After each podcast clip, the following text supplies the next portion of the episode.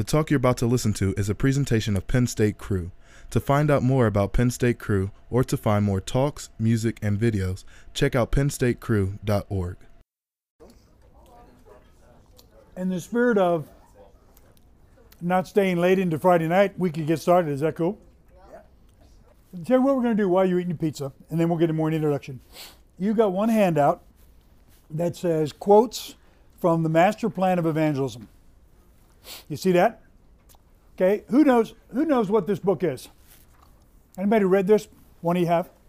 Let me tell you what the book is, and I'm to have you do something. This book is written by a guy named Dr. Robert Coleman. Uh, he's in his 80s, probably mid to late 80s now. And uh, he wrote this book called The Master Plan of Evangelism. It is considered a classic book about discipleship. He's one of my heroes of the faith because in his 80s, he still disciples men.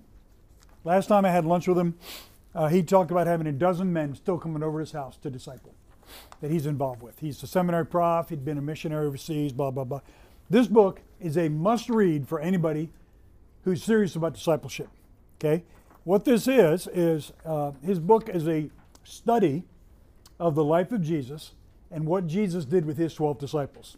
The whole book is talking about what he did with them. Okay? It's the primer, the primer. What's the right way to say it? The primer? Primer on discipleship. All right?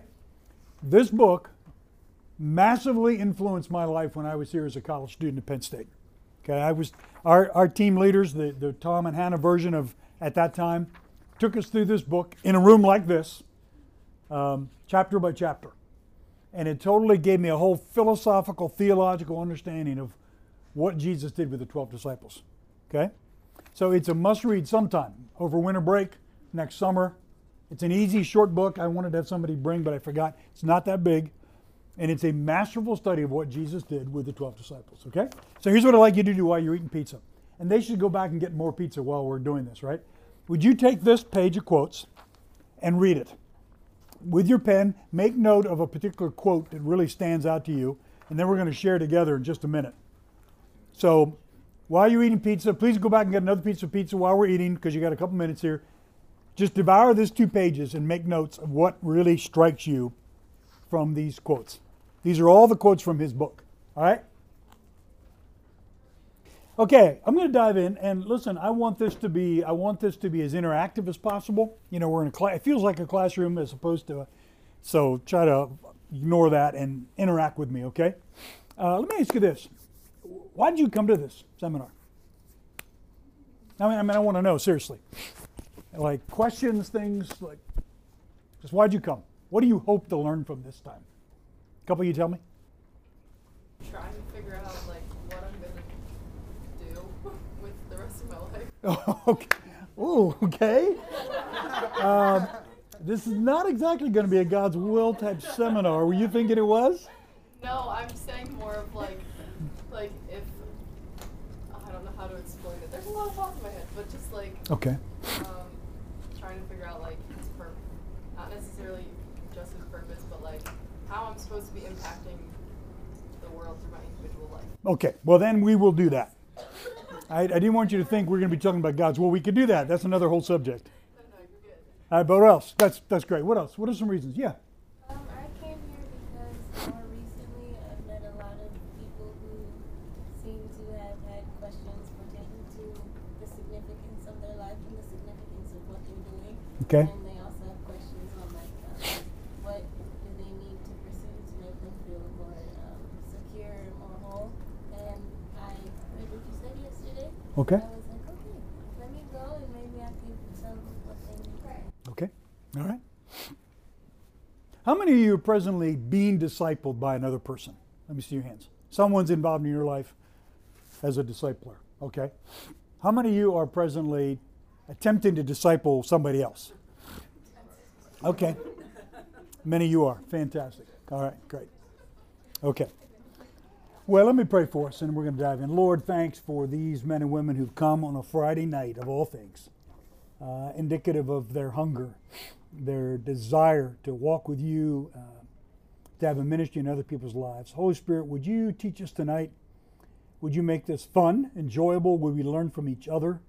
Lord, would you be gracious and help me communicate uh, clearly, articulately about uh, things from your word about discipleship that could help us. Thank you, Lord. We pray in Jesus' name. Amen. Okay, so most of you were at my talk last night, right? And the whole point of last night was to talk vision for why we disciple, okay? Uh, and so I want to do a little more on that, but I want to get even more to into the how to's, the practical, right? What you do when you disciple somebody. But I want to spend a little more time on why we're even thinking about this. And that's why I had you read this quote. Now, we all know the Great Commission verse, right? What's the Great Commission verse? Matthew 28, 18 to 20, which says what? Who knows it in Greek and Hebrew and Pig Latin? Go into all the world, right, and do what? Make disciples of all the nations. Now, realize that's one way Jesus stated the Great Commission. There's another way he stated the Great Commission in Mark, which was go into the world and proclaim the gospel to all creation. You hear that? There's both a quantitative and a qualitative way that Jesus talked about the Great Commission. In Mark, he's saying, proclaim the gospel to everybody. Quantitatively, everybody needs to hear about Jesus, right? Matthew 28 is the qualitative, and while you're proclaiming the gospel to everybody, Mark 16, make disciples. In fact, in, in the Greek in Matthew 28, when it says go make disciples, the go there is as you are going, as you're in the process of going to proclaim the gospel to all creation, make disciples. You hear me now? It's qualitative, it's quantitative. But they aren't, these are not in, contra, in contradiction to each other, these go hand in hand, right? Now, that maybe came out in some of these quotes. Who would want to share one of the quotes in here that really grabbed you, and why did it grab you? I just want to hear from a few of you. You look at those quotes, these are some of the best quotes. They're all from the book, The Master Plan. Tell me which particular quote and why. And can you stand up and so everybody can hear you real clearly? Jesus um, was not trying to impress the crowd, but to usher kingdom.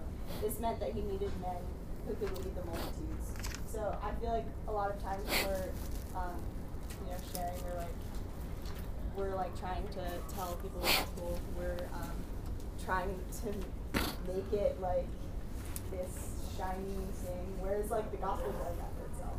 Um, you don't need to try to impress anybody. Um, like it should be impressive in itself.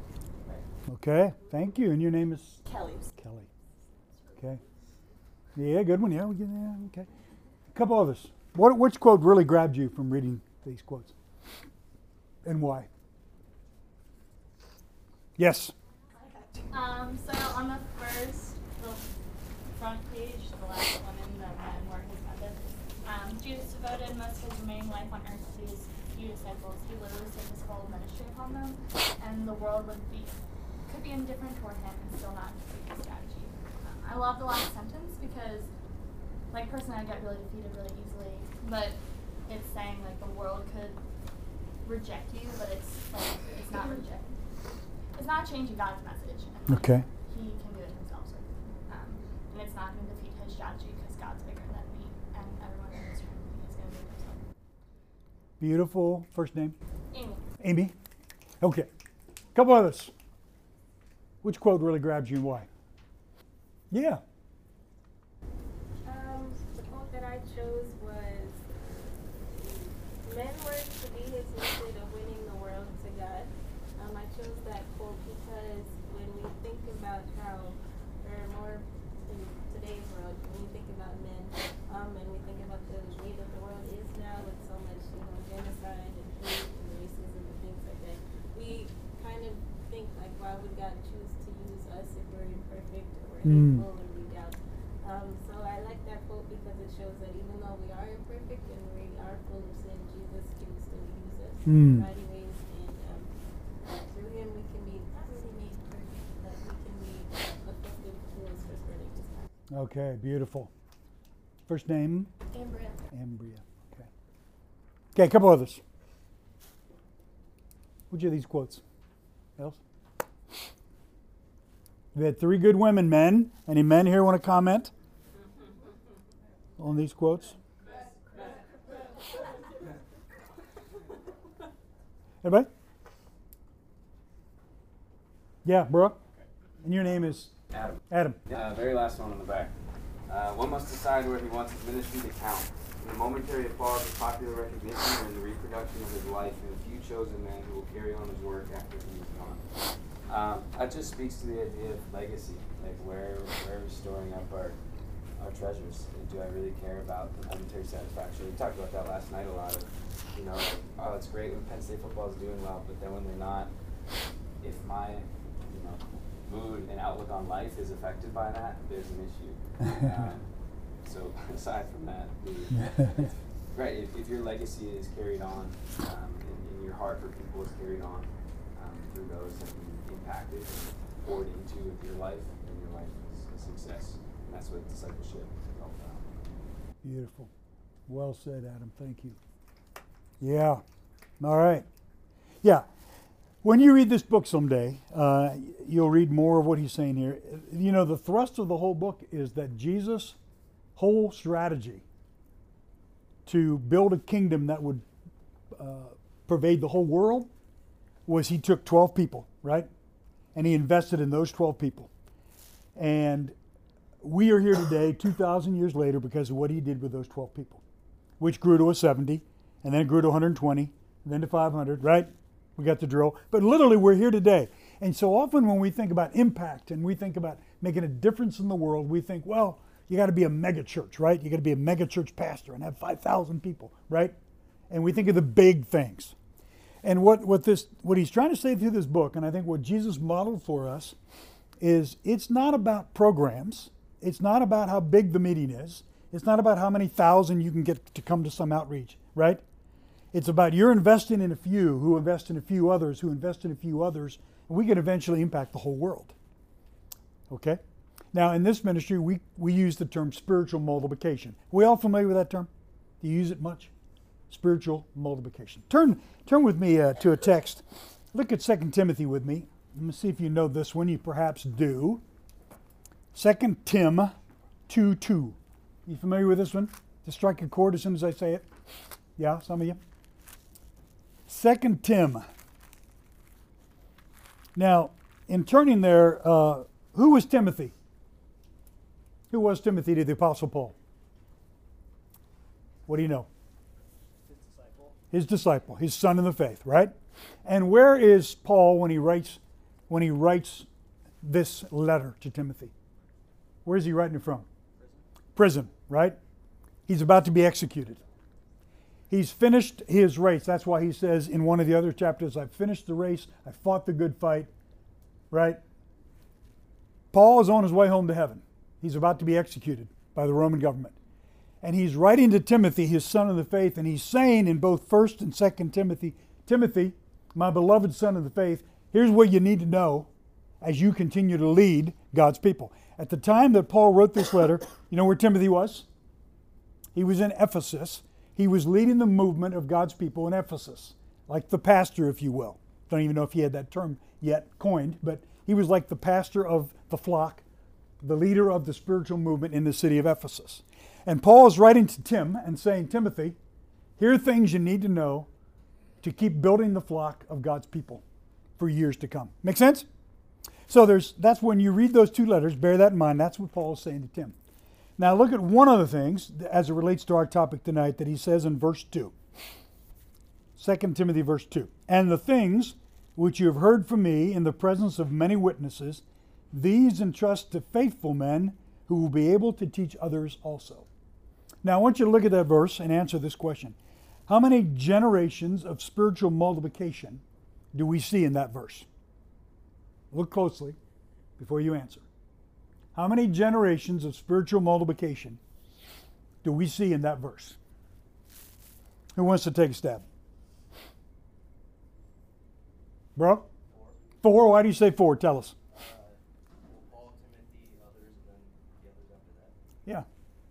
Paul says, Tim, the things I taught you, you teach faithful men who will teach others also. Four generations. Now, if you want to say five because Jesus taught Paul, you can say that. But right, but four in this verse. Four generations of spiritual multiplication. Okay? You know, as a ministry, we are committed to that in Cru because it's what Jesus did. It's what Paul did. We're committed to this thing called spiritual multiplication. And also because we're quite convinced that we can reach the world if we do spiritual multiplication. How many ever seen uh, the comparison between spiritual multiplication and spiritual addition? Ever seen this? Okay, let's do something like this. In the first year of your ministry, let's say you are a, uh, an evangelist like Billy Graham. Do you guys remember him? I mean, he was big before most of you were born, but let's say if you if you were gifted to speak to multitudes of people, and in one year you spoke to five thousand people, five I mean you spoke to all the five thousand people came to Christ. Isn't that great, right? Second year you do the same thing, another five thousand. Got it? After 33 years, do the math. How many would that be? 5,000 times 33. What is it? Say again. Do the, somebody do the math for me. Yeah. Is that what that is? No, 34 years. I'm sorry. Yeah, 34 years. Pardon? 170,000? 170,000. 170,000. So in 34 years, if you were a great preacher and you led all these people to Christ every year, you could lead 170,000 people to Christ in your lifetime. How great is that, right? I want you to watch this. That's spiritual addition. Spiritual multiplication, in the first year, if you took one other person, taught them, trained them, built into their life, at the end of the year there were two of you. Okay? Second year, each of you took one person, another person, get four, right? This is really brilliant, isn't it? You know, third year, you got eight, you got the drill. Take a guess here. What would you have after 34 years? And don't pull out some uh, instrument that you can do the math with. Just tell me, give me an idea. How many people would be impacted with the gospel in 34 years through spiritual multiplication? Take a wild guess. Come on, give me a number. Drew? A lot. Okay, a lot. That is technically not a number. how many? 17 how many?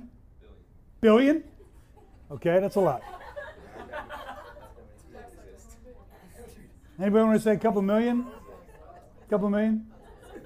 Okay, do you know what the real number is? 8 billion. And then it's 474 million, 300, it's a big number, look at it. 8 billion people. Now, let me ask you, what does that number represent? The whole world. The whole world. Right? Through spiritual multiplication. That's incredible. Just by you building into one person, they build another. Now you say, well, how come it hasn't happened yet? Well, a couple of reasons. One, the chains break down, right? People stop multiplying. And two, we got parts of the world, the 1040 window, unreached peoples, where no one's gone. And so if everybody stays multiplying within the reached people groups, we'll never get to the unreached groups. So that's why. But you see the power of multiplication to this? Okay? This is what captured me when I was here as a Penn State student. Most of us are probably not going to be evangelists. Most of us may not pastor a church of 5,000, right? Most of us, like me, are ordinary people, right? But what hope this gives me as an ordinary person is I can have an impact around the world by just investing in a few people who invest in a few people who invest in a few people. Right? Incredible. Brandon, be my uh, be my Vanna White. Do me up there. What'd you think? you guys remember Vanna White, or is that totally another generation? You, remember. You remember her? Okay. All right. Cool. All right. Now uh, I want you to turn to Luke six with me. I want to look look a little bit at Jesus' strategy. Thank you, bro. Jesus' strategy of discipleship. And I want to uh, I want to get into this question of who do we disciple? Who do we invest our life in? Look at Luke chapter 6. Pick it up in verse 12. How about somebody read that for me real loud? 12 and 13. Bro, Drew, read it for us. In these days he went out to the mountain to pray, and all night he continued in prayer to God. And when day came, he called to his disciples and chose from them twelve, he named apostles. Okay. And then he goes on and he names all the boys here, right? All the dudes that were apostles, James, John, and all the guys, right? And then watch verse 17. And he descended with them and stood on a level place, and there was a great multitude of his disciples. Whoa, wait a minute. He just tricked, he just picked 12 disciples. What's this mean? There's a great multitude. Disciple in the New Testament means learner. Okay? He just picked 12. And yet it says he descended from this mountain and there's a whole bunch of other disciples. Now, what's the point? There was a whole throng of people following Jesus. Jesus had many, many, many people following him who wanted to learn from him. Now, some of them were following him just because they got the benefits. They experienced healing, they got bread, right? Fed to 5,000, right? Jesus only picked 12. Now, what does this tell us? The Son of God himself did not try to disciple everybody, he chose 12. Even though there were many, many other people that wanted to learn from Jesus. Okay? Now, the rest of the the rest of the gospels goes on and talks about what Jesus did with these 12 disciples. Everywhere he went, Jesus took these 12 guys with him, right? They watched Jesus pray. They watched him engage with people. I said this last night engage with people who nobody else would talk to lepers, adulterous women, Samaritans, right? They were catching Jesus' heart, the Father's heart, by being around him. And so everywhere Jesus went, they were with him, and they're watching him engage people who are outside the faith. Um, they're watching him love people who are unlovable, right? And so this was discipleship. But the point I'm trying to make here is Jesus himself did not try to disciple everybody. One of your dilemmas on campus is, tell me if I'm wrong, is you can't disciple every possible person that could be discipled. Am I right? I don't know, some of you now helping lead Bible studies, and you may have six or eight people showing up, and you don't have time to invest one on one with every one of those six or eight people. Is that is that something some of you experience? You know, if you're leading a freshman small group or even an upper class group, and you have six, eight, ten people coming, and you cannot, as a full time student, right? You can't spend one on one probably with eight or ten people. So it means you got to make choices. Who am I going to invest in? Now, so I want to talk about that question who do you spend your time discipling? And um, I want to share with you something I've observed on campuses everywhere I go. I've spent time as a regional director and Cru, traveled around campuses all over in Ohio, Indiana, Illinois, Michigan, and now I travel around the country. And here's something I've seen happen um, that affects whether or not ministries grow. Okay? Here it is. I'll give you one live example. I disciple a, man named Dave. Uh, when I was at Miami of Ohio. Okay? And Dave, his junior year, went out and raised up a group of freshmen from the, one of the freshman dorm areas. He raised up a group of uh, six, eight guys that were coming to his Bible study. Came back sophomore year, uh, their sophomore year, his senior year, and he took three of those guys that he began to disciple, that he began to spend time with. All right? As he was going through the year, it became more and more evident to me and to Dave that these three guys were hanging with Dave because they liked Dave. Dave was fun. Dave played basketball with him. He was a cool guy. They liked to hang out with him, right?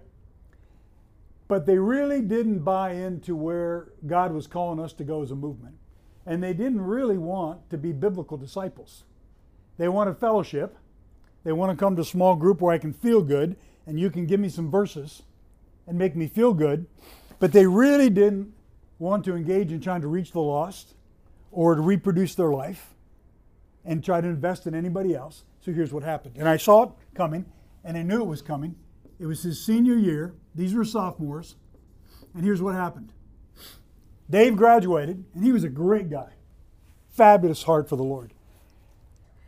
All three of these guys, not a one of them came back their junior year as a leader. Not a one of them came back to invest in anybody else. So we lost a whole chain of discipleship. With that, we lost the ability to shepherd and care for and love more people. We slit our throats, so to speak. Now, you hear what I'm saying by this? If this happens too many times across the board in a movement, what's going to happen to your movement? It's going to die. Okay? Now, this is not profound. Let me put it to you this way. If you have 20 seniors in your movement, okay, and if they each invest in one person who comes back the next year, who can keep investing, what's happened to your movement? Stay the same, right? If they invest in two people who come back, who can shepherd and care for and love more people, Well, you got 40 and your movement grew. If they invest in three, you got 60. You got the idea? But if 20 of them, if 20 of them invest and only uh, 10 people come back, your movement didn't grow, it decreased. Okay? So here's what I'm trying to get at. To see a movement grow anywhere, the student leaders of that movement have got to make wise choices of who they're going to invest their time with. Or this happens. Movements slowly die. Okay? When I was at Miami of Ohio, we started out, uh, we, when I got there, there was about 200 students already involved. And by the time I graduated, we had 600, no, I graduated. The time, doesn't matter. Later, we grew up to about 650 students in small groups, in discipleship groups. And one of the reasons was I kept stressing with every one of our student leaders you've got to invest in people who really want to multiply and reproduce their life. Because if you do, we will grow. Right? Now, why, we, why do we care about growing? Is this a numbers thing? No. It's of, I care about the lost on campus, right? I want to see more lost people hear about Jesus. I want to see more Christians built into and be discipled and developed and cared for, right? When I was here, I'll give you this example. When I was here at Penn State back in 2002, I started a Greek ministry here. And the first year, I got into 12 of the fraternities. There's about, what, 45, I think, on campus. And I got into 12 of them, spoke at their chapter meetings, and uh, uh, did a little spiritual interest questionnaire, found some hungry hearts, and saw several guys come to Christ. But I came to the end of the year and I had this realization is, oh my goodness, if I haven't passed on enough of what I know to a couple other students who can then turn around and do the same thing next year, I'll be in the exact same place I was at the beginning of the first year. And I'll only be able to get to a small number of the fraternities. I realized my ability to get into more houses to talk to more lost men was only if I reproduced myself so we could get into more houses and talk to more people. That making sense? And so I realized after my second year, and then after my third year, when I only really had one or two more guys who could do what I knew how to do, our ability to reach more men had not exponentially grown at all. Okay? Same here. Your ability to reach out to more freshmen every year is dependent upon do you reproduce yourself in someone who wants to also be involved in reaching the lost. Just making, you, am I getting, you get what I'm saying here? Okay. And I literally saw in the 25 campuses that I oversaw in the Great Lakes region, the movements that were growing were the ones where the student leaders were investing in people who had really bought into what God had called us to do. And the movements that were maybe staying the same or going down were when we weren't reproducing into people that really had embraced what God had called us to do. Okay? Now, um, I want to I want to um, share with you a way to communicate with someone who's a potential disciple, so that you can discern um, whether that's someone you want to disciple. Now, you tell me, Vanna, would you again? Thank you, bro. answer this question. I want you to consider this. When you think about who's someone you'd want to disciple, what are some of the attributes you would look for to help you decide should you, should you start to spend more individual time with this person? Talk to me. What do you think? They want to dive into the Word and they want to share their faith. Okay, they have a hunger for the Word and they want to share their faith. Okay? Tell me more, bro. Explain why you why you say those two things. I want to hear it. I want to hear it from you. Yeah. Just, I think that if I think those are key parts to growing, not just a ministry, but if someone doesn't want to share their faith or isn't interested in reading the word, then I don't know. I think that could cause into question how much the word has actually taken root in them and whether anything I can help disciple them through will actually stick or not. Okay. Yeah, beautiful. Okay, let me put this up. Two things. So you're saying hunger, they're hungry for the word, right? Yeah. And you're saying they have a heart to reach the lost. Okay? Are other things? Those are fabulous. But what else? Yes, Like Kelly. whether they have time, like Oh. whether they make time for um, like the priorities or the verbs. Okay. So are they available? Avail. Can they spell? If not, yeah. Are they willing to make time? Are they available? Right? You know, you try to get together when they say, "Oh no, I'm too busy this week." Right? Just can't can't meet. Too busy. Can't show up to Bible study. And by the way, this is rarely ever a legitimate excuse, isn't it? Right? It's just very seldom is that really the issue. It's usually it's just not high enough on my following Jesus is not high enough on my priority list, right? Because I got time to play video games for hours. Some guys, right? I got time just to hang out and do nothing and be on Facebook for hours. So to say I don't have an hour a week to spend being discipled, yeah. What else? Yes. Oh.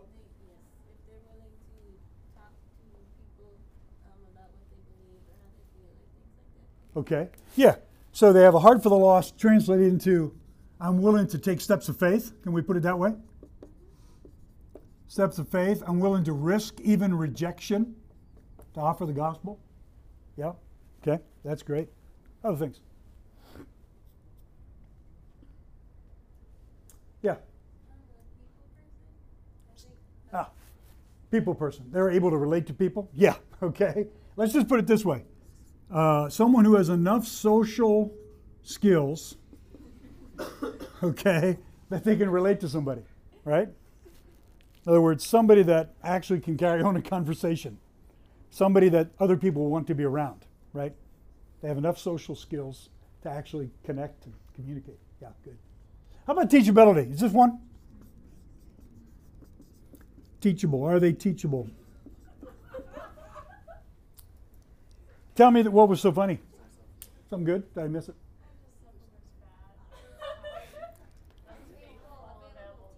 Oh, fat. Yes. What does this stand for again? Faithful. Yes. Available. Yeah, I've, I have a feeling you've heard this before, right? Yeah, we're looking for fat disciples, aren't we? We like fat disciples faithful, available, teachable.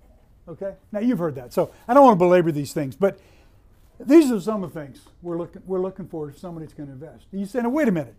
Well, don't I want to invest in everybody? Don't I want to disciple everybody? Well, let me ask you a question. Can you disciple everybody? Can you disciple 10 people? No. So you got to make choices, right? And you say, well, if I don't disciple everybody, am I not being loving? Is that, how do you answer that question? What if someone says, well, if you don't disciple everybody, you're not loving? How would you respond to that? Somebody accuses you, you won't disciple me, you're not loving. What do you say to that?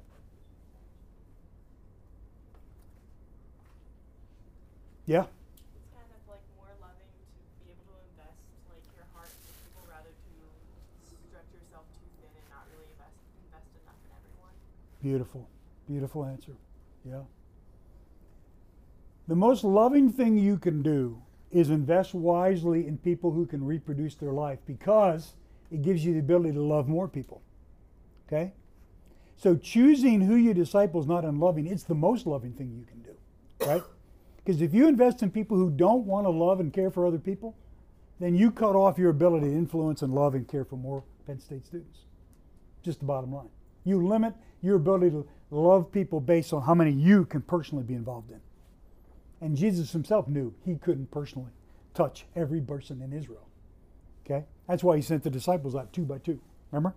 In Luke chapter 10, he did, Luke chapter 9, he sent them out two by two. Then Luke chapter 10, he had 70, he sent them out two by two. Because they went to all these villages and places that he himself couldn't even go. All right, now let's do this. Vanna? Brandon, you're a great, man. I like you, dude. You are just awesome. Hey, let me do. Uh, let me uh, draw something out for you of a way that you can uh, sit down with someone and kind of invite them into discipleship. Okay, so picture this with me. And I want to get real practical here. You've got some people in mind. Maybe they're in your Bible study that you think, I think this person has a heart. I think they're hungry. I think they're teachable. By the way, the most miserable experience in the world is trying to disciple someone who's not teachable. You ever tried to do that? Someone who thinks, I was a part of a youth group, I went to church, I know all the doctrine, I got it all down. That's not a fun thing, right? So th- there's got to be a hunger and a teachability in the soul of another person to say, I don't know it all. I don't care how great the youth group was I was in. I still have so much to learn. Here's one way, and that's not the only way, but I want to suggest a way to do it. In fact, you can create your own terminology. Um, but one of the things we need to do when we're going to begin to disciple someone is we need to give them a picture of where it is that I would love to take you if you want to go there. You follow me? Because where you're going to take someone determines what you do. And so to find out, is this person that I could disciple, do they even want to go there? Here's a simple thing I do. When I sit down with a person, and I did it all the time as I was here at Penn State, when I'm sitting down with a person that's in my Bible study, when I started the fraternity Bible study, it eventually grew to having now anywhere 8 to 10 to 12 guys showing up, right? And I was trying to observe which of these guys is really hungry, which of these fraternity guys, who's really teachable, who really cares about reaching other guys in their house, and who's just here because they like to hang out with other guys. You know what I mean? I'm trying to find that out. And so here's a way to do it. I would sit down with guys and say, hey, let's talk about uh, where we're trying to go, where Cru's trying to go, where we think the Bible's trying to take us, and where I want to go. And I do this. And this is on your outline. By the way, your outline now, this is on your main outline under uh, what's under? What do I call it, bro? Ah, defining a biblical disciple. You with me there? For those who are taking notes, and I hope you are. Defining a biblical disciple. Simple thing. Ready? I would sit down with, let's say we'll say we'll call him Joe. No, we'll, we'll give him a new. Let's call him uh, Hezekiah. I got Hezekiah coming to my Bible study, or I met Hezekiah uh, at the weekly meeting. Maybe Hezekiah is a transfer student from another campus, and he's just now getting involved with Cru and he's trying to understand what the heck is Cru all about. Okay, and and doing something like this, we want people to know that Cru is not just uh, a weekly meeting, right? And this is what Cru is all about. So I would say to Hezekiah, Hezekiah, what I'm doing here in campus is I want to help men to learn to walk by faith. And I would describe that a little bit. So, what kind of things would I say under walk by faith? Spit them out. What do we want to help people do when it comes to walk by faith? Prayer life. Read the Bible. Read, the Bible. Get in the Word. Have a quiet time. Study the Bible. Right? What else? What do we want to help somebody learn in this category? How about how to be filled with the Holy Spirit, right? How to walk in the Spirit. How about sexual purity? Dealing with temptation. How about the value of fellowship, the importance of being a part of a church, fellowship, worship, okay? Bunch of things, right? You get the idea? Then I'd say, Joe, uh, Hezekiah, we got Hezekiah, not Joe. Hezekiah, I want to also help you learn to communicate. Communicate your faith, right? Meaning what? Meaning, Hezekiah, I want to help you learn how can you share your story with a non-Christian that lives in your dorm or in your fraternity. Okay? How do you share the how do you share your story with him in a way he can understand? How can you explain the gospel, Hezekiah? How can you answer tough apologetic questions? What do you say if he asks you, how do we know the Bible's true? Right? You got the idea? How do I get a, a conversation going into the gospel? Okay? So Hezekiah, I'd love to help you learn this. But then thirdly, Hezi, I also want to help you learn how to multiply your faith. Okay? Multiply your faith. Meaning, Hezekiah, if you lead somebody to Christ in your fraternity, I love to help you learn what do you talk about to follow up a new believer and get him grounded in the faith. Okay? Uh, how do you get a Bible study going? How do you begin to disciple somebody? Got it? Now, my point is, there's a whole lot of things under these categories, right? I, this is my little grid. Because if you say, what is it to be a biblical disciple? And I'd say, let's all describe a biblical disciple, we'd throw out 40 different things, right? And it's overwhelming. So I use these categories because it, it, just simplifies it. I want to help Hezekiah learn to walk, communicate, and multiply his faith. Right? And then I would often draw this out. I'd draw my little diagram out and say, Hezekiah, here's me. Here's Hirsch, me. Good looking. Give me a massive upper body, huge bicep. Anyway. Anyway. Maybe not. I guess I should have some legs too and feet. But anyway, okay, forget that. okay. There I am. Um, but this, I would often just draw this out. I'd say, here's me, Hirsch. And I'd say to Hezekiah, and over here is Samson. He's got problem with women, but whatever. Uh, he, he has a problem with discipleship because he's always with his lady friends. Anyway, uh, but I'd say, Hezekiah, you know what? I'd love to build into your life to help you learn to walk, communicate, and multiply so that someday you can do the same. And I draw this picture out. I draw these diagrams all the time, right? Because I want people to know Cru is not just about a nice weekly meeting. It's not just about a great fall retreat. We have those. It's not just about having men's times and women's times and all the rest. It's about this. This is what we're about. Okay? So I draw this out. And I say, Hezekiah, this is what we're doing. And then here's the other thing I draw out is my 4 and 40. 4 and 50, excuse me. Okay? Anybody know what that is? Want to take a stab? 4 and 50. What is that? While you're here at Penn State, four, maybe five years, maybe six, whatever. If you're involved in Cru, we want to help you prepare for the next 50 years of your life. So whether you're an architect, an engineer, teacher, nurse, missionary, pastor, Cru worker, we want to help you be prepared for the next 50 years of your life to learn to walk, communicate, and multiply.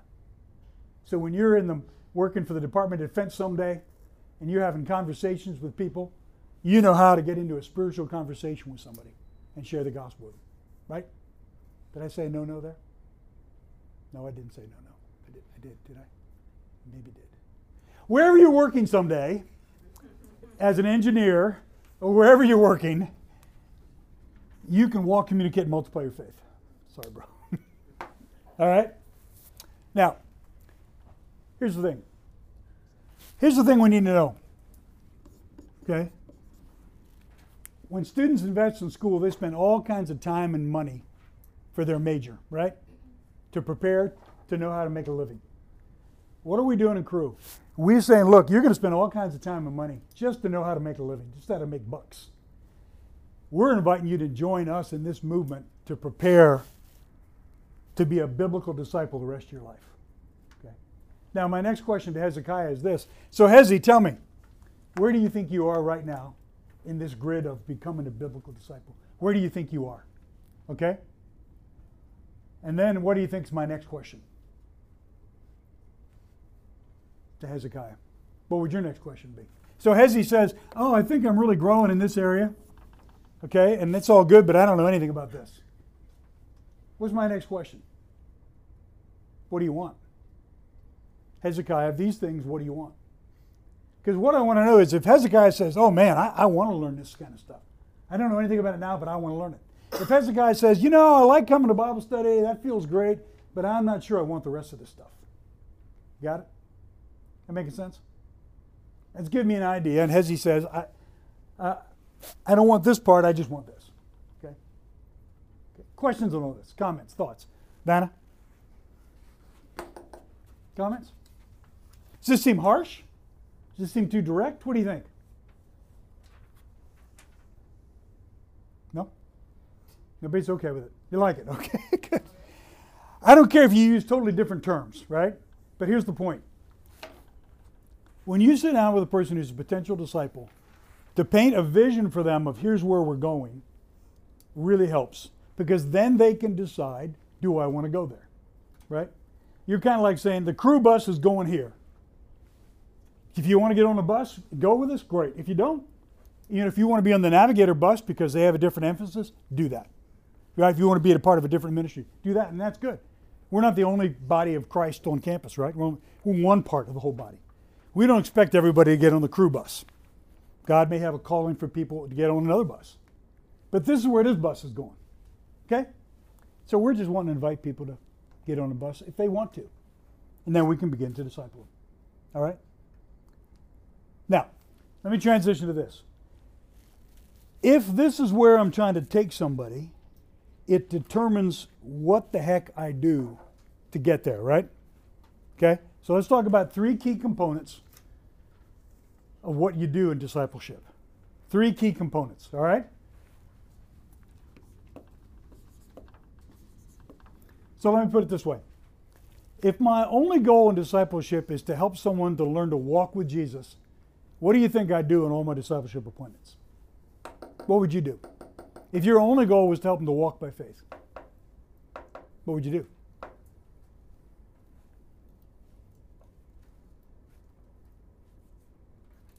Come on, talk to me.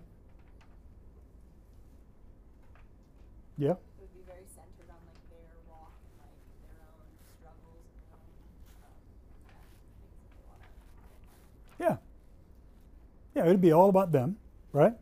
Now, this is important because we start there with everybody, right?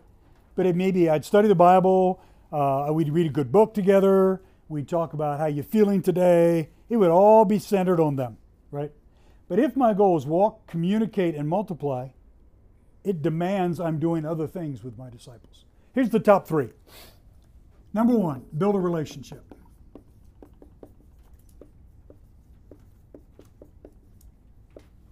Relationship. Okay, now this is obvious, right? First thing I start with, I build a relationship. Because why? Because people don't care what you know till they know that you care. Got that? So we're involved when we're discipling someone, we're involved in their life because we care about every aspect of their life, right? And so that means we're spending time diving into what what's going on in their life, what they experienced growing up as a kid. This is where we ask all kinds of questions to get to know them as a person, right? Obviously, because we care. This is where we do things. Now, I got a boatload of things under this, but I'm not going to share them all. But things like, for me, what really helped me in this area of discipleship was one, learning how to listen. Give you a couple. Learning how to listen. Sometimes we don't listen well. We just do all the talking. And discipleship is not showing up doing all the talking. A lot of it's doing all the listening to draw the person out, learning how to ask questions to find out where they are, what's going on in their life. Secondly, it means learning how to encourage, learn how to speak into somebody's life words of affirmation about the strengths you see in their life that God is building you. Learn how to encourage. Loving, a third thing, learning to loving enough to confront. Right? Love this person enough to shoot straight with them about something in their life uh, that's really keeping them from walking with Jesus. So learn how to listen, learn how to encourage, learn loving enough to confront. Are a couple things. Now, one other thought on this is spending informal relational time with people. Okay? A lot of times, your disciples are going to learn far more by just when you hang out together than by what you do in your one on one appointment each week. You know, going out for dinner together, go to church together. Uh, you know, guys, uh, taking your disciples shopping, things like that. Ladies, going to the weight room and working out with the ladies, things like that. Right. You know, whatever it takes. All right? Whatever it takes to spend relational time. Am I right? Here's the thing discipleship, you've heard this expression discipleship is often caught more than taught, right? You, you catch things by being around the person that discipleship. So when you go out and hang out over dinner together, you watch a ball game together, go play basketball together, whatever you do, go shopping together, hang out, whatever. That's where the relationship grows and develops. I think you know that because you guys are all highly relational people. Second thing, get people into the scriptures. Kyle, you brought this up. Get him into the Word, right? Okay? Take him to the Scripture. Uh, we do that when we meet with them one on one. We do it by bringing them to fall retreat. We do it by inviting them to come to the weekly meeting with us, inviting them to come to church with us, going to winter conference with us. All kinds of ways we help people get into the Scriptures. You know, when Larry first discipled me my freshman year, uh, though I had a church background, I think I had opened up the Bible twice in my whole life read it for a total of 10 minutes each time, maybe, at the most. I had no idea what a quiet time was. I had no idea how to study the Bible. One of the best things Larry did for me, second semester of freshman year, was he began to uh, just breathe on me this passion for God's Word. He helped me start to read the Scriptures, helped me understand what the heck a quiet time was. I had no idea, right? He got me into the Word, helped me fall in love with the Word, begin to. So one of the best things you're going to do with a young disciple is start to just open up the scriptures with them. Okay? Here's the third thing. Ministry together. Oop. Ministry together.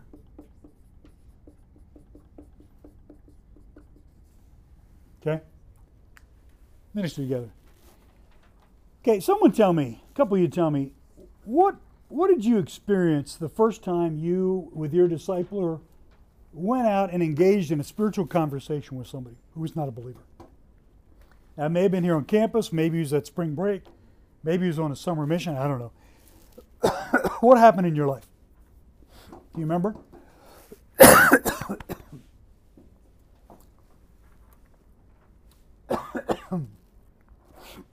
Anybody? Can you remember? First time, maybe the first time you, or second time or third time. What happens in your life when you're doing ministry with your disciple?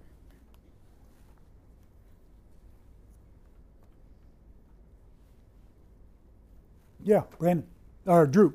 Uh, Brandon. Yes. Drew. Sorry. Um, Brandon disciples Drew. Brandon discipled by Kyle. Yeah. Discipled by Tom. Okay, go ahead. I got it. And you're discipling somebody else, are you? No, not, Not yet. yet. Not yet.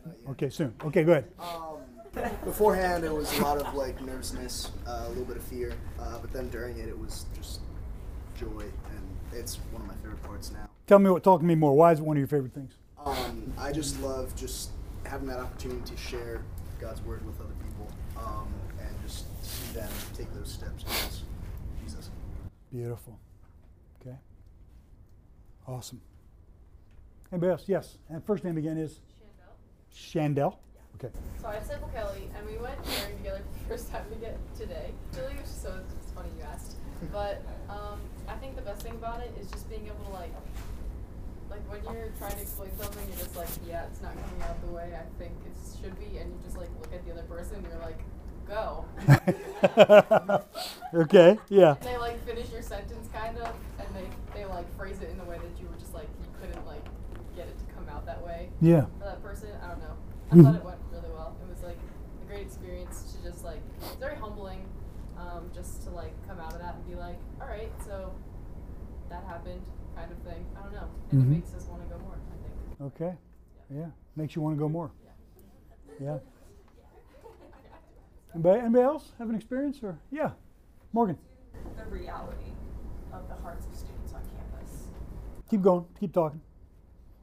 I just remember the first couple times that I went sharing as a student, they weren't necessarily successful. Okay. Um, Successful is defined by they didn't respond. They didn't respond. They weren't curious. There's a lot of apathy towards what we were talking about, Yeah. um, or even just their own life.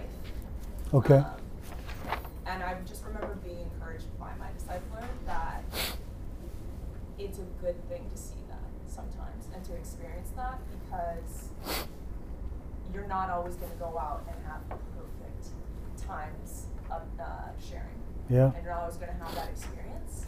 And knowing how to respond, how God calls you to respond to something like that, uh, and experiencing that is just very important. Kind of built my heart even more to be like, yeah, I want to do this Ah. more. I want to talk to more people. Okay. Yeah. So in that case, it gave you increased heart for the lost because you see how much, how far people are. Yeah. Yeah. It was an educational experience. 'cause I remember I was um, 21 and I realized I had no way of explaining the gospel. So like I didn't even really understand it myself that well, let alone Okay. if I can't tell it to someone else. Yeah. So would you say it was educational, bro? Do you want to tell us more? Was it good then? In other words? Yeah, yeah. I mean, I went with James, um, and weirdly, like inexplicably enjoyed it. Um, Yeah. I wanted to keep doing it because I didn't think I would. I was like, oh, I don't really like that. Yeah. Okay. Tell me this. What do you think happens to your view of God when you're out in ministry together with your disciple? Adam? Um, kind of to the last one, but I guess. Oh, good. Keep going. Yeah, this. good. Um, sharing with when I first went sharing with my discipler, um, the Great Commission became real, and Scripture became real, um, and as a result, God's heart for people became real. Uh, it Mm. was something I you know, kind of heard about in church my entire life, Yeah. but with with without anyone uh, kind of taking that step of intentionality with me uh, to to actually go do that and to share with other people, it was just words on a page. Mm. Oh, that's beautiful. Say that last thing you just said again. That was beautiful. Say it again. Um, without someone taking that step of intentionality, uh, the Bible, Scripture was just words on a page, and it didn't mean anything. Yeah. Beautiful. So well said. You know what, gang? When we're involved in ministry together, I am convinced that's where our faith perhaps grows the most. Because God shows up, right? We have a conversation with somebody and the Lord shows up. Maybe you find yourself saying things you said, Where the heck did that come from? I don't even know I knew that. The Holy Spirit brings something to mind, right? And you learn. And maybe sometimes you find somebody's totally not interested and it breaks your heart for how how much people are missing the Lord. Other times you find someone is so wide open and you say, oh my gosh, people are hungry, right? Because the truth is, here on Penn State's campus, let's be real, there's a whole lot of kids don't want to hear about Jesus right now. That's fact, right? So we can expect as we initiate conversations, some of them are not ready to hear, and that's okay. But then there's those that are. And so we're not going to not initiate because there's some that don't want to hear. If two out of 10 want to hear, love and compassion demands, I'm going to find those two right? Not let the eight that don't have an interest keep me from sharing my faith. Okay? So here's the deal I have found in my discipleship, when I am in a healthy way involving in my disciples in ministry, okay? Now there's many different ways you can do it, okay? When I'm involving them in ministry with me, the growth is exponentially greater because they're getting the Word of God in and they're giving the Word of God out right? You ever passed? You ever driven by one of those stale ponds? That one of those ponds, farm ponds that's just covered with yuck algae, right? Because it's got maybe no inflow or maybe some inflow but no outflow. There's no movement of the water current, and it's just ugh, right. That's the way we become as Christians, right? And even if we have inflow, if we don't have outflow, if we're not giving it away, we become kind of like that stale, stinky, smelly, stagnant pond. Or like one person said, you know, Christians are like manure. When you pile them up, they stink. When you spread the manure out, it causes things to grow. I mean, I could have used other terminology, but you get the idea, right? When Christians just pile up with each other all the time, they just kind of smell like a pile of manure. But when you spread them out, they make people make things grow because we were meant to be out among the people that don't know Jesus. Okay? Now let's do this real quick, and then I'm going to have one last little segment briefly. I want you to do something with me. On a scale of one to five, I want you to evaluate yourself as a discipler, or even if you haven't discipled yet, you evaluate how do I think I would do as a discipler in this? And I want you to give yourself a rating of one to five.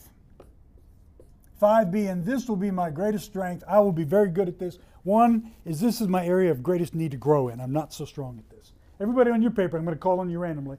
Give yourself a rating of 1 to 5 in these three. So 1 to 5 into their relationship, word, and ministry. Okay? And this is just honestly evaluating yourself, how you think you would do. Everybody do that. Give yourself a, a number 1 to 5. And then I'm going to call on you.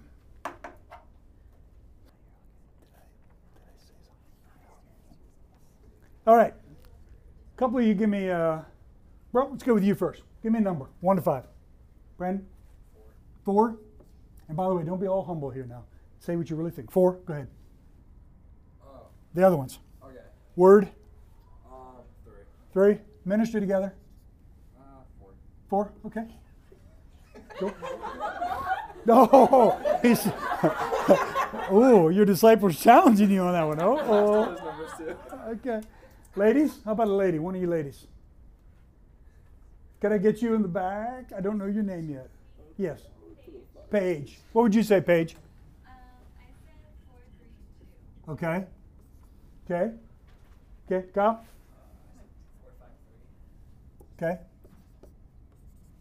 Ladies, one of you ladies, who can I call on that I haven't heard from? Is it Courtney? It is Courtney.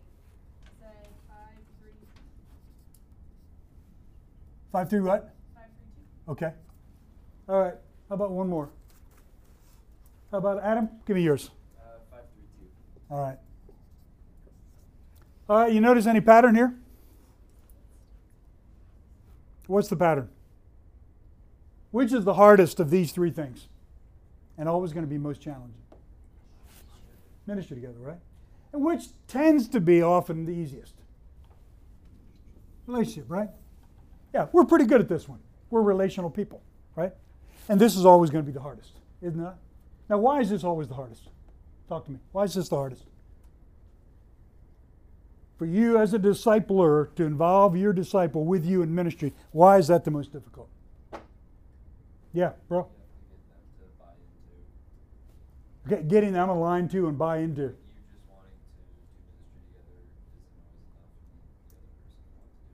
Yeah. They may not have the motivation yet, but want to, which puts the onus on you as a disciple to help them from here, perhaps, right, to develop the want to, right, to help them buy in. Yeah, beautiful insight. What else? Why else is it hard? So when my disciples have had like an emotional day, Ah. and it's just hard Uh-huh. just to be the girl on that day. Okay. You don't want to go out sharing. Okay. So, uh, I mean, I've I've adjusted because it's you know. Yeah. You just yeah. Yeah. If you're having a lousy day for different reasons, could be all kinds of different reasons. You feel crappy. The last thing you want to do is get beyond your own emotions and, and out into the life of somebody else because all you want to do is cuddle in here and please help me feel better. Which is sometimes very appropriate, the thing we need to do, right? But oftentimes we need to get beyond how we feel. Bro. I think the hardest part about going to share your faith is the initial conversation, starting the conversation. I think just initiating the conversation. Once you're in the conversation, you're like, oh, this is great. And then Mhm. sometimes you're like, wow, God is amazing. Yeah. Um, but we don't remember the last part. We remember the first part. okay. and so there's still like that barrier to entry, even though Yeah. I've experienced time and time again that it gives me so much joy. Mm. I still experience that barrier to entry. Yeah, boy, that's a great insight, isn't it?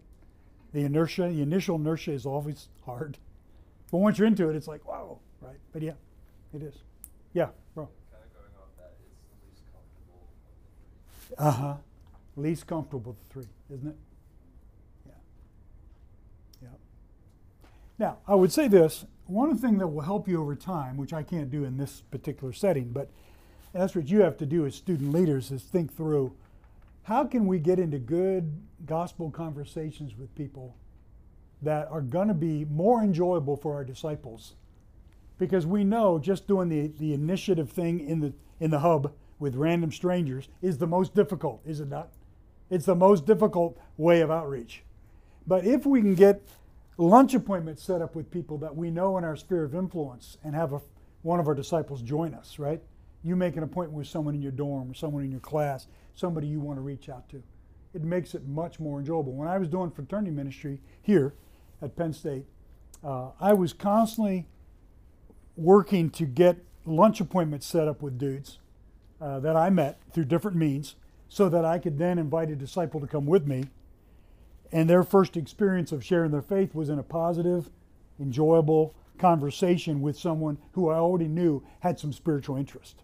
Follow me? But that put the onus on me to have to generate those opportunities. And that's more, more challenging, isn't it? Okay. Okay. Here's the deal.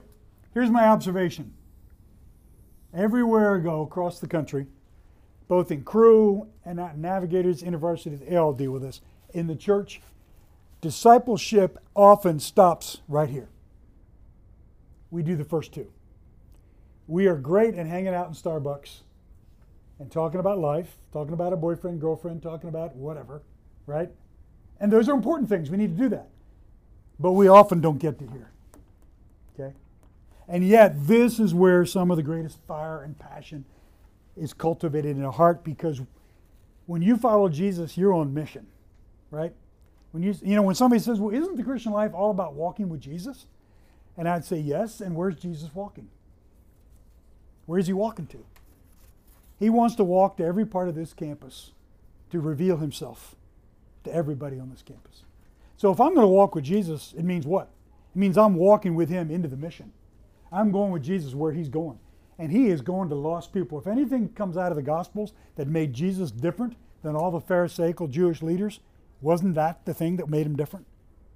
He was the one, unlike all the other rabbis, who was out engaging with lost, hurting people. He was not hovering together with all the other Pharisees arguing about the law and interpretations of the law. He was out where the lost were. So when he called the disciples to come be fishermen, it meant follow me, we're going to hang out at Starbucks all the time and just talk. No, we're going to go out and talk to lost people. So here's it's challenging. I will, you know, grant that.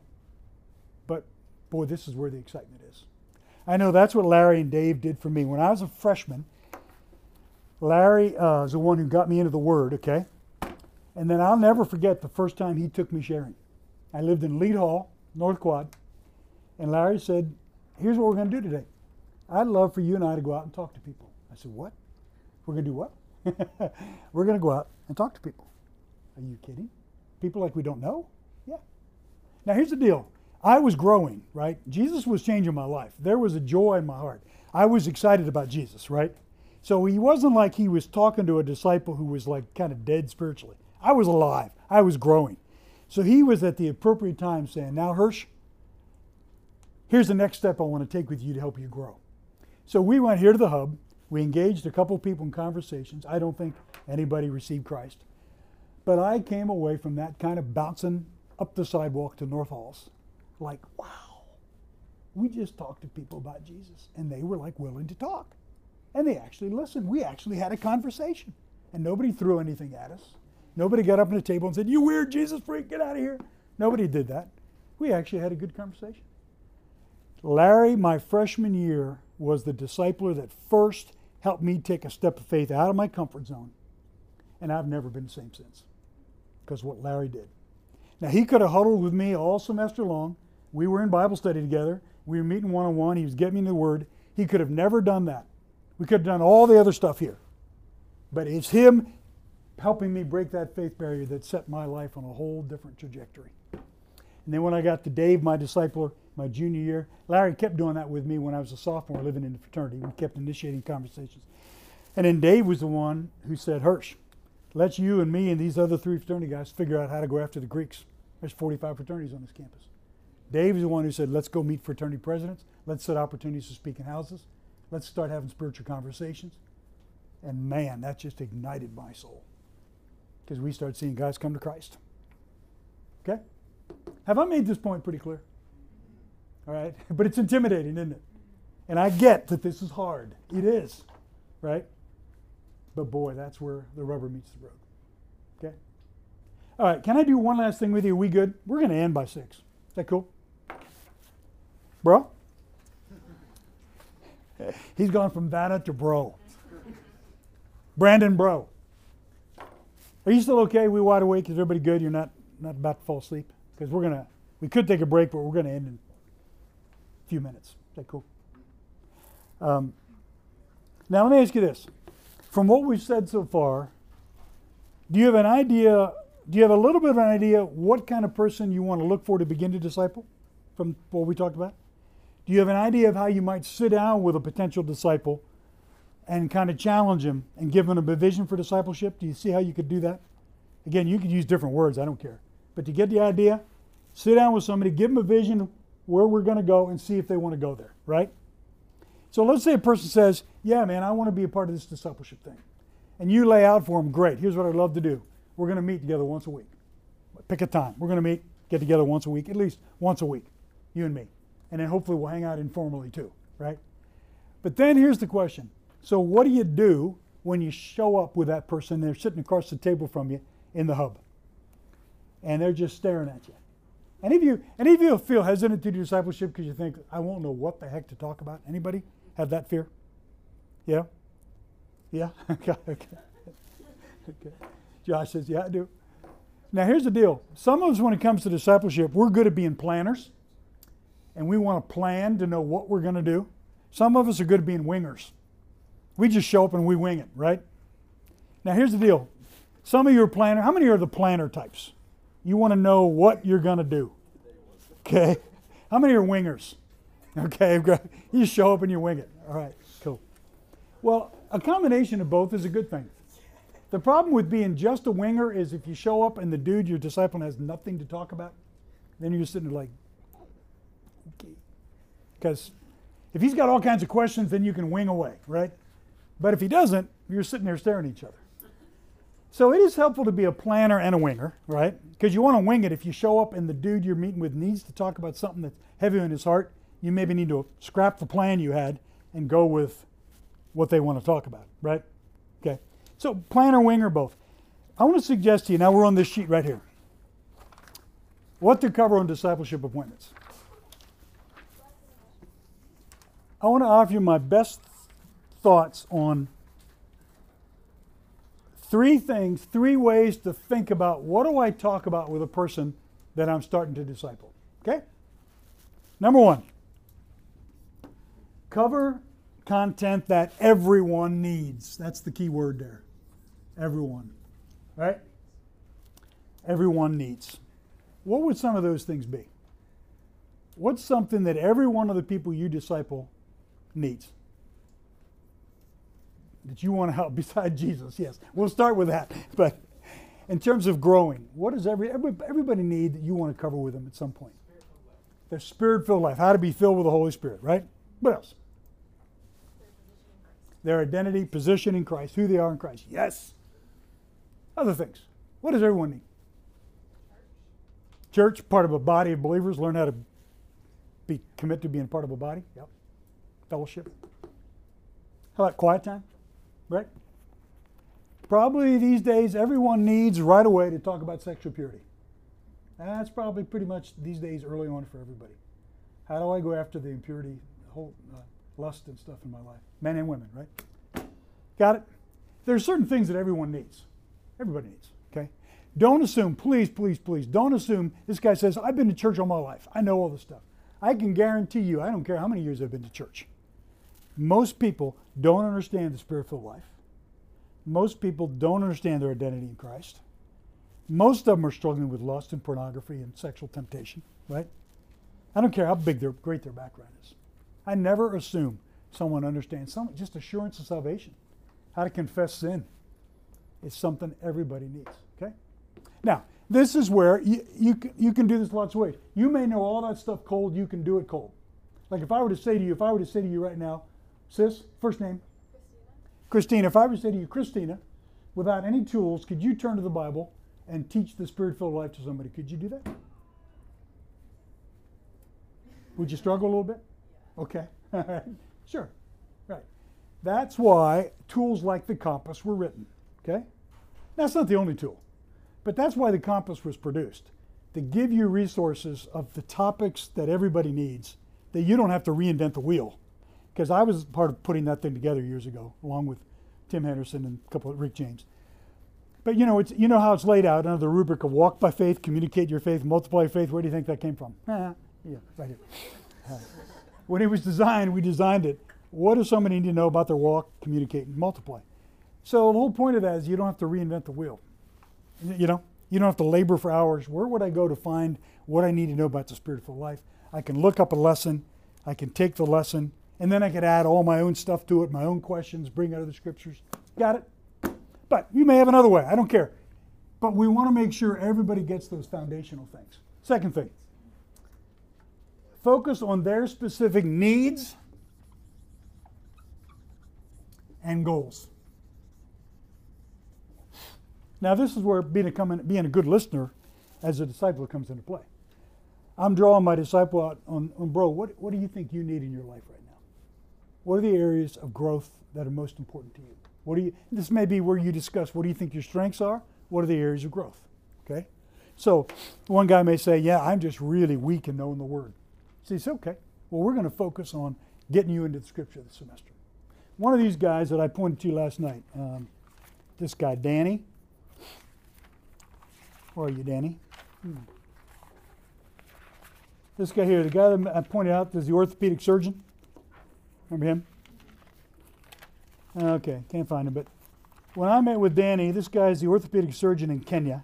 Here he is. When I first started to meet with him to disciple him, and we, we were talking through his needs and goals, and I was drawing him out of background about his past and all that, he said, I, my whole Christian life, I've lived in shame and guilt. I grew up in a very legalistic church background. Um, my parents shamed me all the time, every time I failed. And he said, I don't understand grace. I feel a lot of shame, a lot of guilt for all my shortcomings. So, what do you think I focused on for the whole next semester? Grace. Almost every appointment we talked about grace. I took them to different scriptures. I had him read chapters of a book.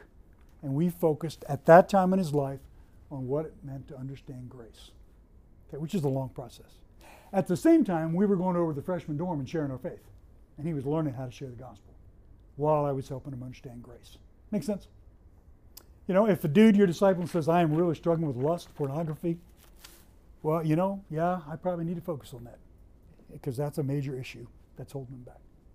Okay, if a woman you're meeting with is struggling massively with body image, maybe eating disorders, okay, you got the idea? Okay. Third thing is pass on your, and it's on the outline, your convictions.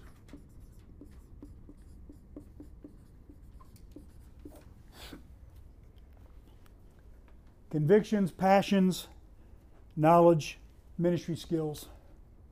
And here's the idea every one of you, the Lord has already built stuff into your life, right? You've got, you know what I mean by convictions, right?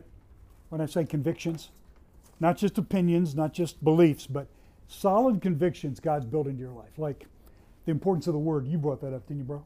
Okay. The importance of getting the scripture in your life. That's probably a conviction for you, isn't that? Yeah. So I'm talking about what's the, what are those things that He's built into your life that you're saying, this is stuff I really want to pass on to the guy I'm discipling. Okay? Because here's the reality the stuff you're going to probably pass on the very best to your disciple is the stuff that God has already built into your life. Okay? So here's the deal. Sometimes we worry about, well, what if my disciple asks me a question about this and I have no idea what it's about? Okay? What do you do with that? Here's a profound thing. You say to the person, It's a great question, Drew. I don't know. I don't have any idea. But I'll go find some answers. Let's get back next week, right? Don't worry about what you don't know. Take what you do know and pass that on. That's what discipleship is. I like to put it this way. You know, discipleship is like passing on your disease, right? Okay? Uh, like if I've got a bad flu, I mean, I'm really sick with a flu, and I want Kyle to catch it, what do I need to do? Just hang out with him and breathe all over him, right? I just breathe all over. Him. I say, bro, come on, let's spend time together. And I breathe out my germs of flu, flu germs all over him. And then he catches it. You get the idea? So, you know what discipleship is? It's spending time with your disciple and just breathing all over them the germs of conviction that God has infected your life with. Okay? So they catch it. That's why discipleship is caught more than taught. You catch what a person around you has already been captured by. Okay? So I'm betting, Rachel, I'm betting if gals hang around you, tell me if I'm wrong, I'm betting they catch some germs of conviction about the world. Is that possible? And a heart for the lost and going to the world. Is that one of your deepest passions? That is my disease. that, what you, what'd you say? She said, that is my disease. That is your disease. Yeah. So whoever gets discipled by Rachel is probably going to catch some germs about reaching the world for Christ. Make sense? Yeah. Now here's the deal. These are just this is just a grid of things to think about with the disciples. So you got disciple Sally. Okay? And you're meeting with Sally and you're drawing her out, you're getting to know her, and you're finding out what does she understand about some basic does she understand the spiritual life? Does she know what it means to have a quiet time? Does she understand how to confess her sins? And you're asking her questions about her childhood, and you find out that her father was, uh, mother was very controlling, high performance. She grew up, you know, constantly feeling like she had to perform to get her mom and dad's approval. Well, that gives you the insight. She may need to learn about grace and her identity in Christ, right? Gotcha. And on top of that, you say, you know what? One of my deepest convictions is, man, I have such a conviction about uh, the spiritual life. I want to make sure Sally knows that. You got it? So you're drawing from your toolbox here based on getting to know that person. What do they need? Okay. Now, here's why it's all three. Say, uh, say your deepest conviction is apologetics. You just love reading books on philosophy and science and all the intellectual evidence for the faith, right? And you could talk about that all day long. But Sally, that's not what Sally needs, maybe. Maybe Sally is struggling with an eating disorder. So I can't just go breathe on her everything I know about apologetics because what she needs is to learn about her identity in Christ, perhaps. You got me? So that's why it's a balance of all three things. So here's how we're going to end. I want you to do something in the next three minutes. Take your pad of paper right there if you got one.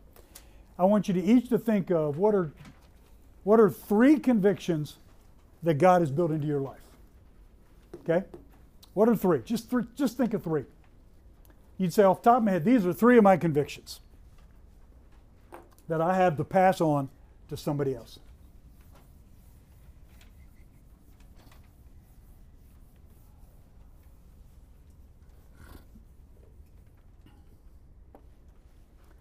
Okay, everybody think about it because I'm going to call on you. Three things you want to pass on.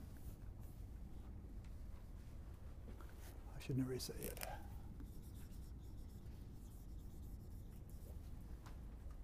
Three things. If you come up with five, great. Just brainstorm. You don't have to have these all thoroughly developed and thought through. Three to five things you'd say, yeah, these are my convictions. These are things I could pass on right now because of what God's done in my life. Everybody about done? Got three?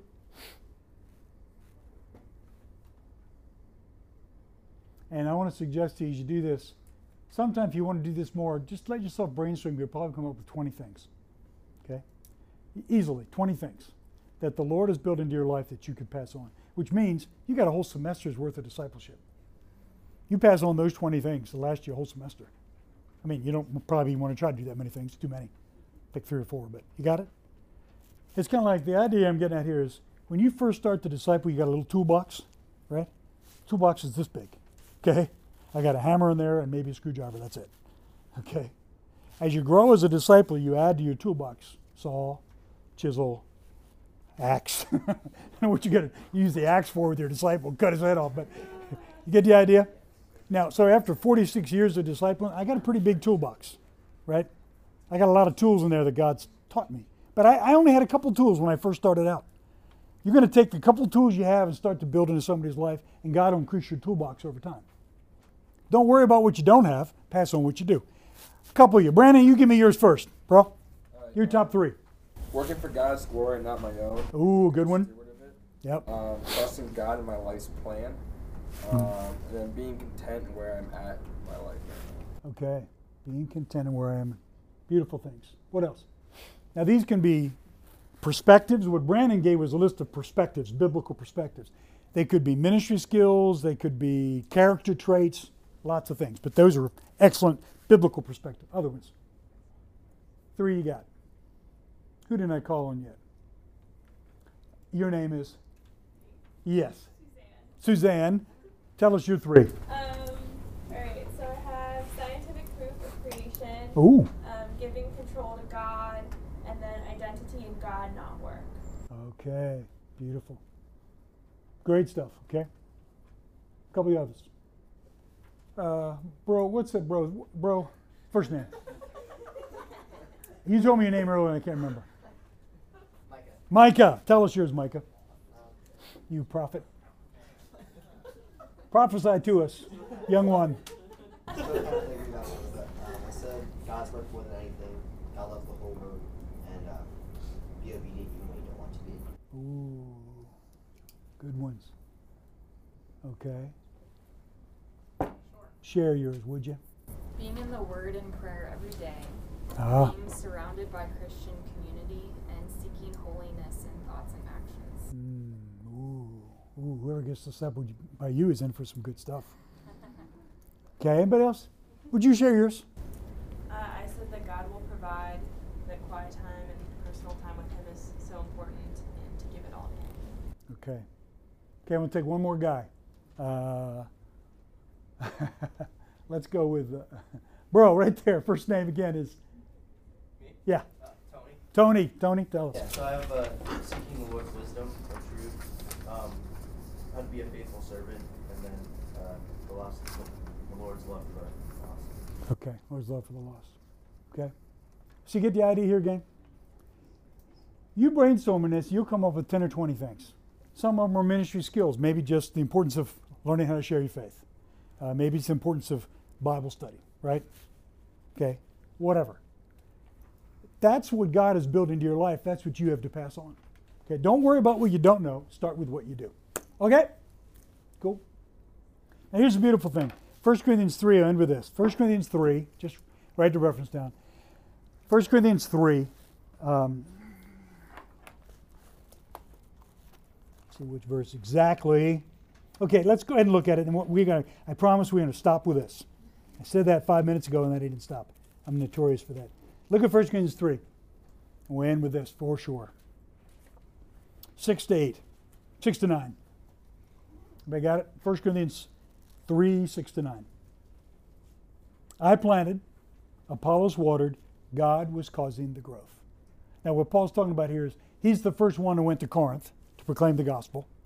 And after that, Apollos came and he watered the seed that Paul had sown. I planted, Apollos watered, God was causing the growth. So neither the one who plants nor the one who waters is anything, but God who causes the growth. Now, he who plants and he who waters are one. But each, now watch this, each will receive his own reward according to his own labor. There is a reward for faithful service as a laborer with Christ. For we are God's fellow workers. Verse 9. You are God's field, God's building. But what does this tell us about our role in other people's lives and their growth?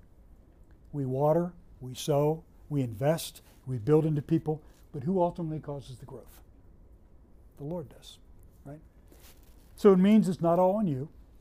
What's on you is to be faithful, to show up, to invest, to spend time with, to pass on things, and God has got to work in their hearts. So there's God's part and there's your part, but ultimately He's the one that causes the growth. And the beautiful thing is, there's a reward coming to you for faithfulness as an instrument of growth in somebody else's life. But God causes the growth. Which means what? It takes the pressure off. Sometimes you try to invest in somebody and they, they just don't want to grow.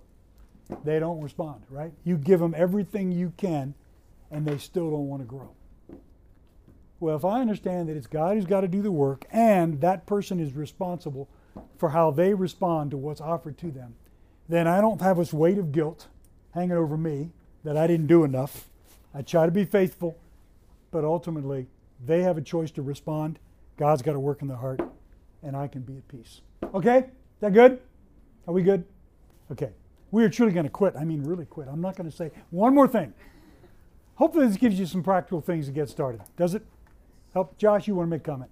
I'm going to say one thing. Um, if you feel like you're inexperienced or want to grow in your ability to ministry, um, please contact any staff member. They would love to keep you sharing. Um, or you could just come to staff sharing uh, Wednesdays at 11 or Thursdays at 10 in the huddle. Um, we'd love to do it. Yeah, there you go. Can I pray? Okay, bro. Thanks, Lord, again for these fabulous brothers and sisters here and their hunger, their desire. Lord, we are all uh, earthen vessels, clay pots. Nobody here has got it all together. Nobody here is a perfect discipler. We're all growing, we're learning, and uh, some of us are just beginning. But Lord, help us to, by faith, step out and trust your Holy Spirit to fill us and work through us. And that, Lord, knowing that you're the one who's going to work in people's hearts, and that we just need to show up and be available and be faithful. And you're going to, you're going to do the work through us. And Lord, that takes all kinds of pressure off. But Lord, I desire for my brothers and sisters here to experience the joy, the pleasure of investing their life in one other person, or two other people, or three other people. That they would know the joy that comes from giving their life away, giving your life away. So thank you, Lord. Help us take those steps of faith needed to, uh, to experience that and to see your kingdom grow on this campus. Thank you, Lord. We pray all this in Jesus' name. And everybody said, Amen. Amen. Yes. The talk you have just listened to is a presentation of Penn State Cru. Cru is a community where the gospel captures hearts, transforms lives, and launches men and women into a lifelong adventure with Jesus Christ. To find out more about Penn State Cru or to find more talks, music, and videos, check out pennstatecru.org. That's pennstatecru.org. This talk is licensed under a Creative Commons Attribution, Non Commercial, No Derivative Works 3.0 United States license. You are free to copy and distribute this talk to others as long as you do not do it for commercial purposes or alter, transform, or build upon this talk in any way.